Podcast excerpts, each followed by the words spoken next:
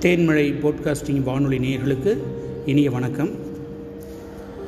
இன்றைய நிகழ்ச்சியில் சேலத்தைச் சேர்ந்த நாவலாசிரியர் கவிஞர் சிறுகதை எழுத்தாளர் தேவிகா குலசேகரன் அவர்கள் ஆங்கிலத்தில் ஒரு சிறுகதையை நமக்கு வழங்க உள்ளார். அவர் வழங்க உள்ள ஆங்கில சிறுகதை how blue is my sapphire என்ற சிறுகதையை இப்போது நாம் கேட்டு ரசிப்போம். Now over to writer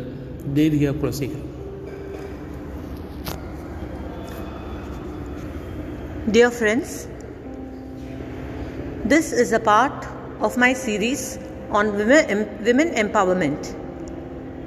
This is a short story which I originally wrote for Write India. The bylines given by renowned writer Anita Nair. How blue is my sapphire? I woke up breaking out in cold sweat. Not that I had slept much. I knew that Jija could come in any time during the night. I dreaded him. I still remember the horrid day when Appa let him into my room. I had been a mere 11 year old when Appa got married to him, and seeing me after all these years now as a grown up girl, I could instantly sense the lust gleaming in his eyes. Appa, however, did not believe that in the beginning, saying that I was having a wild imagination.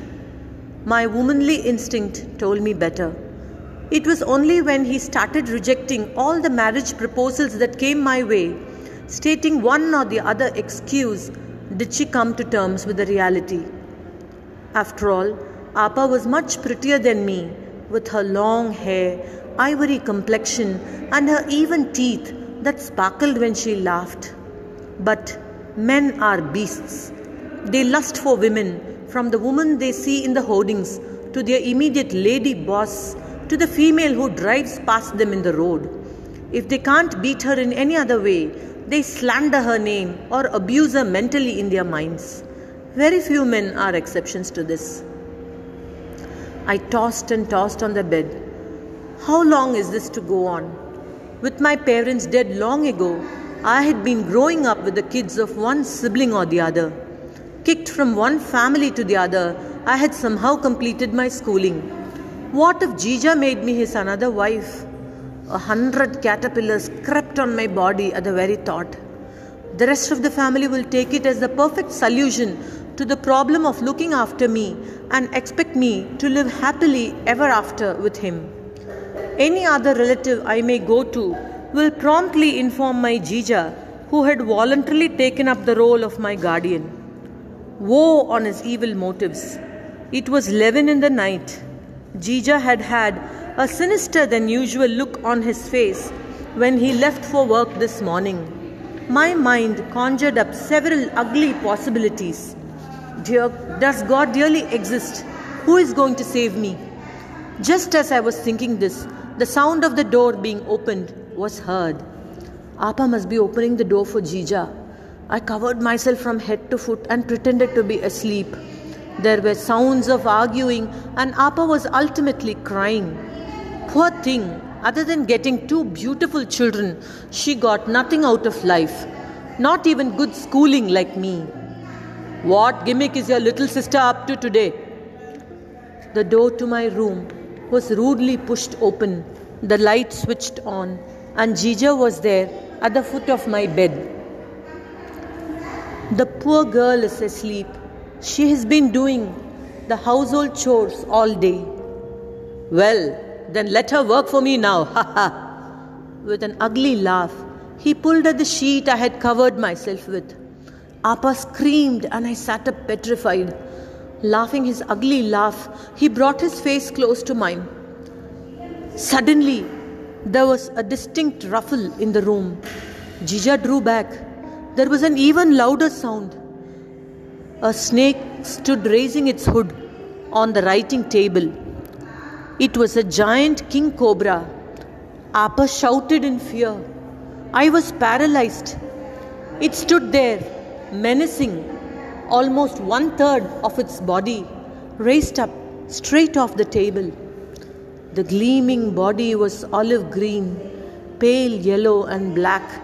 The rubbery scales taut and strong, the iconic hood was all flared out and it emits, emitted a low pitched, bone chilling hiss that sounded almost like a growling dog. The shaitan, it must have come through the ventilator. Jija looked for something to hit it with. He grabbed an old umbrella that lay hung on a nail by the wall and tried to hit the snake. The snake hissed even loudly. Its beady black eyes looked straight at Jija, and its grey and pink forked tongue was out lashing like a whip. It yanked at Jija. Jija was beyond himself in anger. He tried to grab my arm to drag me out of the room. Appa had long fled the room. In a sudden movement, the snake leapt in the air and landed with a thud on the pillow at my foot, positioning itself between me and Jija. The classic back view of the hood, with two dark eye like patterns joined by a U shaped black line, was all for me to see. Stupid girl, jump out of the bed, let us run. Jija snarled at me and tried to pull me down to him. The snake whipped out its needle thin forked tongue, and Jija ran out of the room through the front door to the street, shouting to Appa that he was going out to, help, to bring help from his friends who lived in the next street. Strangely, I felt calm now. Getting down from the other side of the bed, I perceived that the snake had turned its head and was looking directly at me, as if waiting for something. It dawned on me that it was now or never. Opening the old box where I had kept my prized possessions, my school certificates, some money, and the only gold I had, my dead mother's broken chain, I shoved them all into an old shoulder bag, grabbed a set of clothes, and sprinted to the door. The cobra was in the same position, standing tantalizingly still. Through an open window, I could see that Appa had fainted beside the children's bed. The children had been fast asleep in the comfort of their room throughout the whole drama. I ran to the main street in the dark and walked quickly till an auto rickshaw came my way. My heart was throbbing a million beats per second.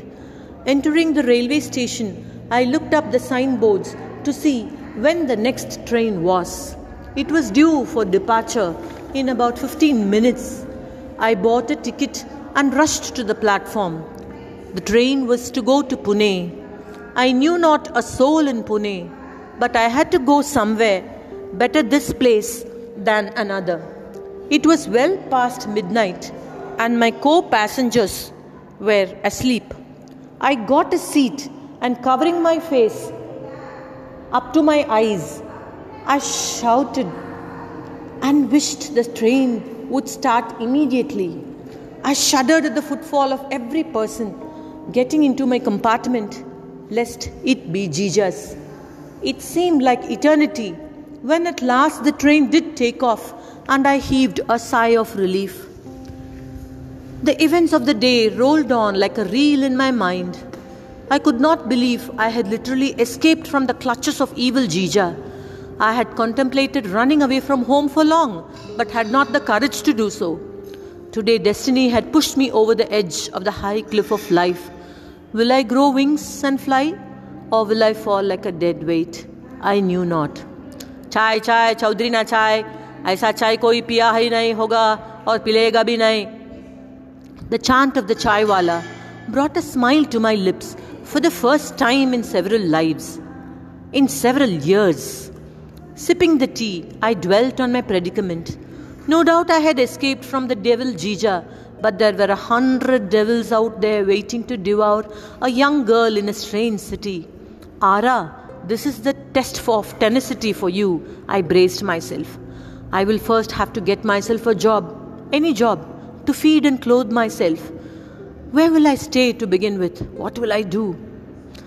I had almost dozed off, tired and weary with the day's turnout, when a young woman came in running, slipped under the seat opposite me, pulling out the luggage and trying to hide herself there. What a terror filled night this has been. How many more women were being hunted like this? Will there be no end to all this? Why can't they be left alone? The night was thus spent in dread. No one came in search of the woman. The station arrived at last.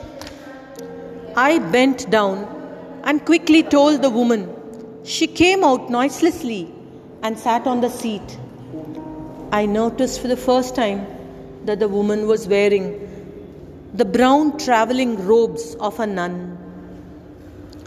Thank you for saving me, she said. I did nothing. Where are you going to in the city? I don't know. What? It was now her turn to be bewildered. I have no one in this city or anywhere else. I have come away from my home, which is no longer safe for me. Our eyes met and remained so for a long time. The nun let out a long sigh. She looked at me intently and said, All of us live with our past. All of us allow it to shape our future. But some of us know how to shrug the past. I think that is who I am. I was born in a nautch house. I knew my mother, but not my father. When I grew up, my mother wanted me to carry on her trade. I hated the whole thing. I escaped but fell into the hands of this gang of robbers. Whenever they needed a female accomplice, they would take me to steal things from people or houses. I ran away from them to another city. Sometimes, when one of the gang spots me somewhere, like last night, they come after me. If it had been the streets, I would have confronted them and taken them to the police. But in a moving train, you know, no one will come to your rescue. Always remember that. You have to be ever alert and learn to sense the people around you. Your life is entirely in your hands. Do not wait for anyone to pull you out of any predicament. Fight or flee. This is specially for women. Come with me. I can take you to our convent, but you will have to find a way for yourself tomorrow. I will, sister. The nun extended her hand I am Sister Lily Mary. I hail from Surat and I am with this congregation for the past seven years.